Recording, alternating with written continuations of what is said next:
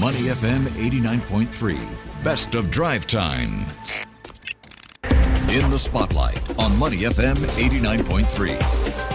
Money FM 89.3. Good afternoon. It is drive time. Elliot Danker, Timothy Go, and Chua Tian Tian with you. It's time now for In the Spotlight. A very interesting conversation we're going to have soon. Now, National Day, of course, was just a few weeks ago, and we are still in the mood to celebrate Singapore's national heritage and local businesses that have grown up with Singapore.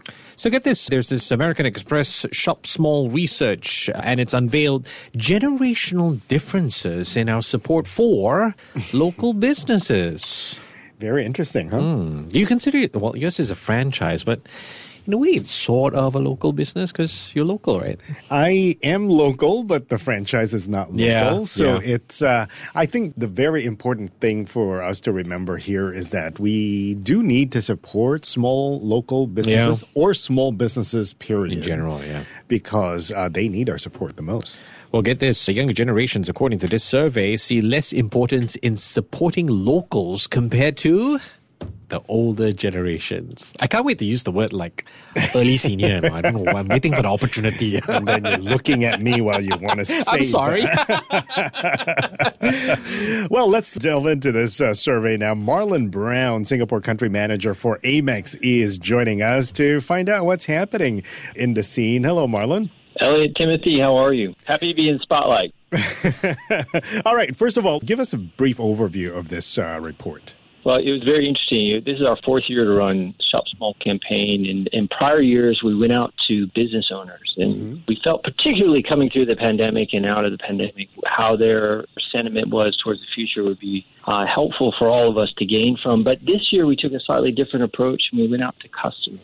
And we wanted to get an idea of, well, how are customers feeling about local businesses and shopping, which you have talked about? Nine in 10 do shop local, which is a great news. But we also found out, interesting, that roughly half don't necessarily consider it important. And I was going to say the, the, Gen X or baby boomer. I like early senior. I put myself in that category. Maybe have more of an emotional connection with, with local businesses uh, than some of our younger customers. Interesting, use that choice of words, right? Some of uh, some kind of a connection. What is the reason for supporting, you know, these local businesses? Because I feel it's nothing more than just, you know, one word: support. You know, support your own kind. But what is the actual reason?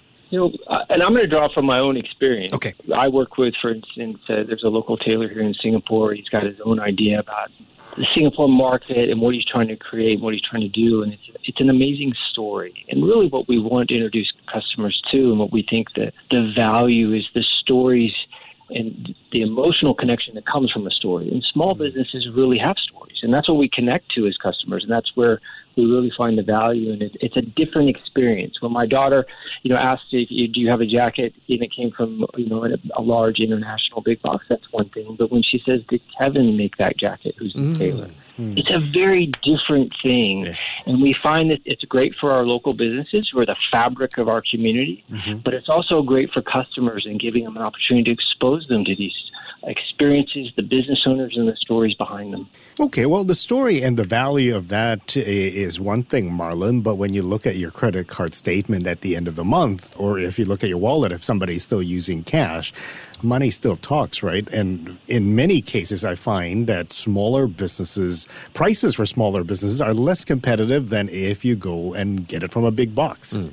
Uh, that could be true. I think it, in some cases, certainly true. But also, I think there's a place for all businesses, and there's mm-hmm. a place for for you know we talk about the older the the early seniors maybe have more of a emotional connection to shop local, but they also do shop international as mm-hmm. young. But I think it's an opportunity to support the community in the value that they bring to all of us. And I do think it's part of that economy as a whole. It's both the big and the small, and it's the combination that is the best. I tell you what, our prime minister is going to love the three of us. With the amount of times we've used the word early seniors, you know, what he coined yesterday night. Marlin, so why aren't Gen Zs supporting local businesses? What's stopping them? We think it's exposure. I think you talked about mentioned Singapore just had our 58th birthday. Mm-hmm. It's a young country that has gone through an amazing transformation and growth. You know, going from a, a city to a prominent place on a world stage, and and those, you know, the Gen Gen X and baby boomers, they've watched this happen. The younger generation has grown up in a more digitally connected social media world, and you know, they haven't necessarily seen the changes. And we think this is where it's an opportunity to go out and introduce them to these members of the community that have so much to offer. But for Gen Zs, as you mentioned, it's about the exposure to whatever else is out there. Should we be trying to I don't know, promote or maybe run campaigns that shopping local, shopping, uh, buying from small businesses is a cool thing to do, and maybe they would respond to that? I think absolutely, and I, that's what we love about the whole, the Shop Small campaign that we run. It, we really do believe engagement and word of mouth. We think these are the most powerful tools. But do you think, with uh, habits now changing, with people buying online and knowing how much cheaper they are going to get things from online marketplaces, would this still be uh, something that they would think about?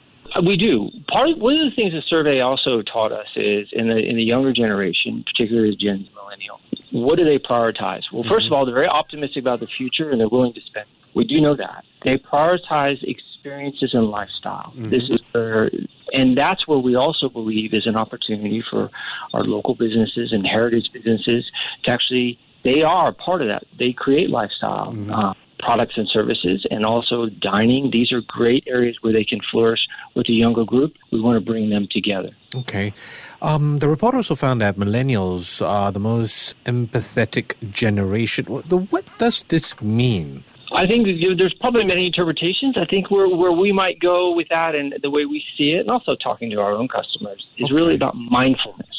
And that empathy is about wanting to do things that have a, more authenticity, things that are handmade, things that are more bespoke, and that mindfulness of, you know, how does it impact the, the environment as a whole. We think that the millennial group is very conscious of these things when they go out and they make their choices. Mm. But would that be enough? Just the consciousness and the empathy. And I think it's an overall picture. If you are looking at one particular product, you're looking at the story, the value, the environmental mm. impact, and then finally the bottom line for your own wallet. Uh, which one would younger generation person go for, do you think, if they're all equally the same? Uh, very, very tough. I, you know, we I mean, which one would best. You, we are, we are, what, what, what, early seniors. We would not me. Eh? as you mentioned, as early seniors, we would probably go for what we know best, the story behind it, right? We would buy from somebody we've been buying from for a long time. But would the younger generation perhaps pick based on price first? I think they're very savvy. We, what we know from that, that they they they understand the world and they're going to make the choices, but they're also open to. They really want those experiences as well as the value. We're going to make different choices along those lines, and I think that's where small business have a great opportunity to put themselves out there, engage with customers, get their story out there with the younger generation, and we feel they'll certainly benefit from that.